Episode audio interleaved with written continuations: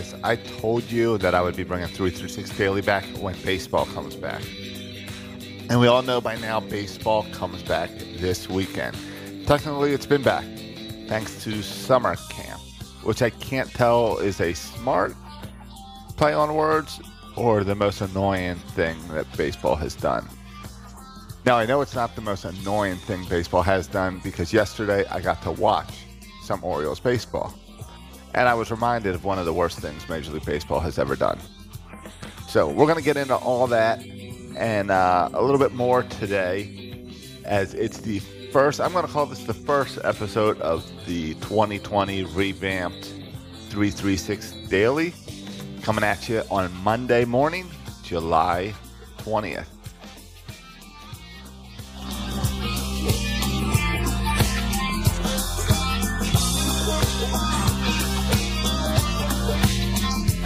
All right, so yesterday I did get to watch some Orioles baseball as they had their exhibition with the Phillies was on the MLB.TV app. Now I think all you in Birdland, many of you, I think we've established that Birdland is more than just Baltimore and Maryland, but it's wherever Oriole fans are. So way down here in Florida, I am still in Birdland. But I am also out of the MASN range or whatever, so there was no blackout for me. I believe you guys probably fell into a blackout area for that. So, what'd you miss? You missed exhibition baseball. You missed uh, a couple good plays in the outfield. You missed a home run. You missed baseball wearing masks. But it brings to the bigger picture of what the Orioles have done this season and how the Orioles, compared to other teams, are handling this transition and this uh, situation with COVID and all. Because I think the Orioles are handling it terribly.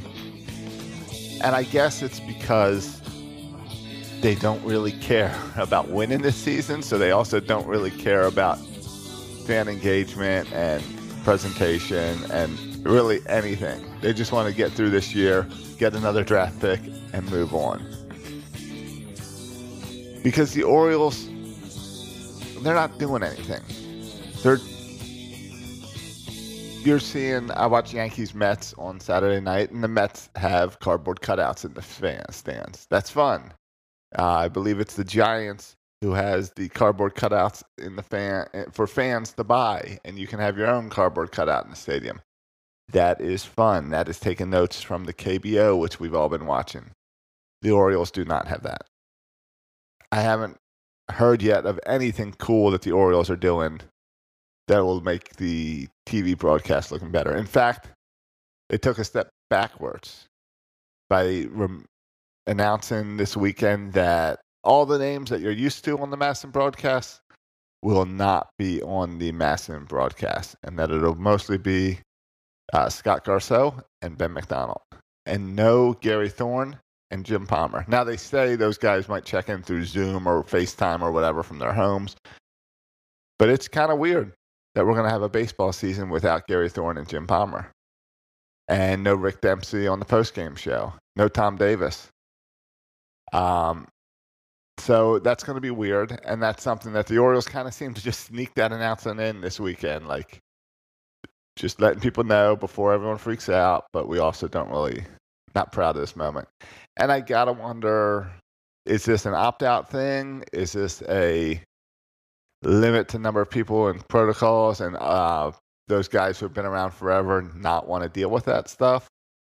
Or is this the Orioles trying to save some money again and say, well, let's not really spend much money. Let's just let these guys do the broadcast and be done with it? Don't know. Doesn't really matter because it's what we've got.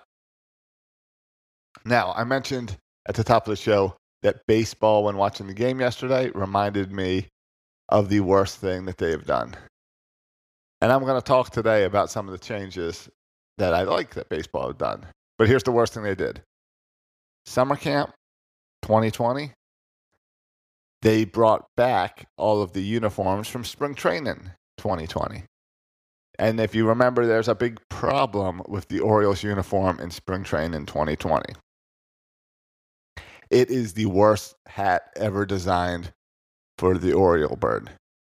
Like I see all the stupid. Well, I guess I already gave. I guess just by using the word stupid, I let you guys know immediately how I feel about all the amateur made jerseys for the Ravens and the Orioles and cross colors. And if your baseball team was a Game of Thrones team and this and that and all the fan mock ups, and none of them are good. But this thing that Major League Baseball came up, where it's the Oriole bird with the swinging bat logo with the Oriole bird face like stamped right on top of it, is the ugliest hat I've ever seen. I would never purchase that. I'm not in Bird. I'm not in Baltimore anymore. So you guys got to tell me. It's definitely something I would have been looking for if we were go- if Camden Yards was open. Is does anyone actually spend money to buy that ugly thing that the players are being forced to wear for these games? It's no good. It just isn't. Now, a couple changes that Major League Baseball made going into this season. The DH rule, American League and National League DH, it just makes sense since we're going to have so many games uh, crossing over with American League and National League this year. But the real question is, and I'm sure we need to get to this on 336 at some point, is is this the end of the DH? I am a baseball purist. I like to say, don't change the game, leave it how it is. But we got to know that the DH has been inevitable coming. So I think this is the last of it. It's the end. We've seen it. I love the idea of a manager having to take pitch and batting into account on how to manage a game and decisions to make late in games. But we all know this makes sense for better baseball because you put a better batter at the plate. You get rid of this whole it's easier to pitch in the National League because you only got to face eight real batters. Um, and the players union loves it because it means you can st- you can play longer if you move into that DH role. So, sure. We will see. I believe this is the end of it. Now, the other rule change this year that I want to talk about as a baseball purist that I am is this man starting on second base in extra innings. And I'll tell you when the when Major League Baseball announced this, or when they announced, I guess that they were doing research in this, and then when they announced it, I thought this was horrible. I hated it. It didn't make sense. We've been playing baseball for decades without this rule, and we've been fine. We all love the 18 inning game. We love the fact that anything can happen in those extra innings. But then I think more about it, and I love the man starting on second base. Because I, when you're in extra innings, what's the most exciting part of extra innings? When you get a man on base. That's when you wake up, that's when you cheer, that's when you're into it. So why not start every extra inning with that excitement? Where suddenly it's all on the line immediately. It's your defense has to step it up. Your pitching's got to step it up. There's pressure on the bat. You got to get that guy in. And don't worry, if you get that guy in, if the if the pitcher gives up a hit and that guy scores, or a bunt and then a hit and that guy scores, don't worry about it because on the bottom half of the inning, your team gets to go up to the plate with a man on second, and you get to try the same thing. You get all the excitement now on your side of the ball as well. I'm all in for starting a man on second base. I think it's going to just add excitement to extra innings that you could still have an 18 inning um, game. Sure, it just means that you're probably going to see a lot more runs scored in extra innings, but that's exciting. That's what we want. We want. We don't want to go up there. What sucks when you're watching extra innings? If your team goes to the plate and hits three balls and three outs, that's no fun. So let's start with excitement. Let's put it all on the line right away. I'm all for this final takeaway from yesterday's game was Tom Eshelman pitched.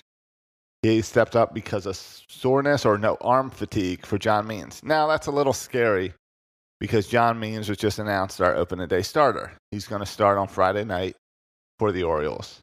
We think. But arm fatigue puts all that in question, right? I guess arm fatigue is better than no announcement whatsoever, like we had with Dwight Smith Jr.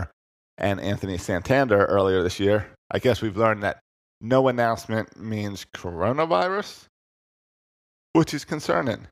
So, arm fatigue, we'll have to see what that means. Tom Eshelman had a great performance in Philadelphia on Sunday night. Five innings, four hits, scoreless. Um, that makes him an interesting candidate for this rotation. I and who knows? Right now, he's on the right amount of rest that Tom Eshelman could be the opening day starter. That really sounds odd, doesn't it? Strange, but why not? It's a weird season. If John Means can't do it, eh, go ahead and let Tom do it. Put Eshelman up there, and we'll see what happens. Because uh, after all, it's a weird season. Nobody knows what's going to happen, so you might as well just have fun with all this. Anyway, this is the new 336 Daily. I think it's going to be about 10 to 15 minutes. I should say 5 to 15 minutes every day. And uh, hit me up on Twitter. Follow me on Twitter at Josh Soroka. Follow Section 336 at Section 336 Show. And spread the word, and I will talk to you all tomorrow.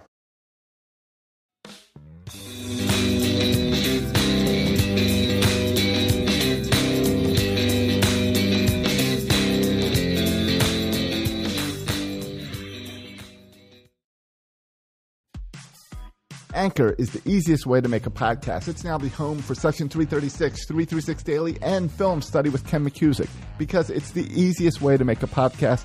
Everything you want in one place. You can record and edit on the website or the app. If you don't know what you're doing with audio, no problem. And they take care of the distribution. They get you onto iTunes, Apple Podcasts, Google, Spotify, all that stuff. And again, they'll help you monetize it with little ads like this. So go ahead and download the Anchor app or go to anchor.fm. Birdland Sports. For fans, by fans. Find more great shows like this at birdlandsports.com.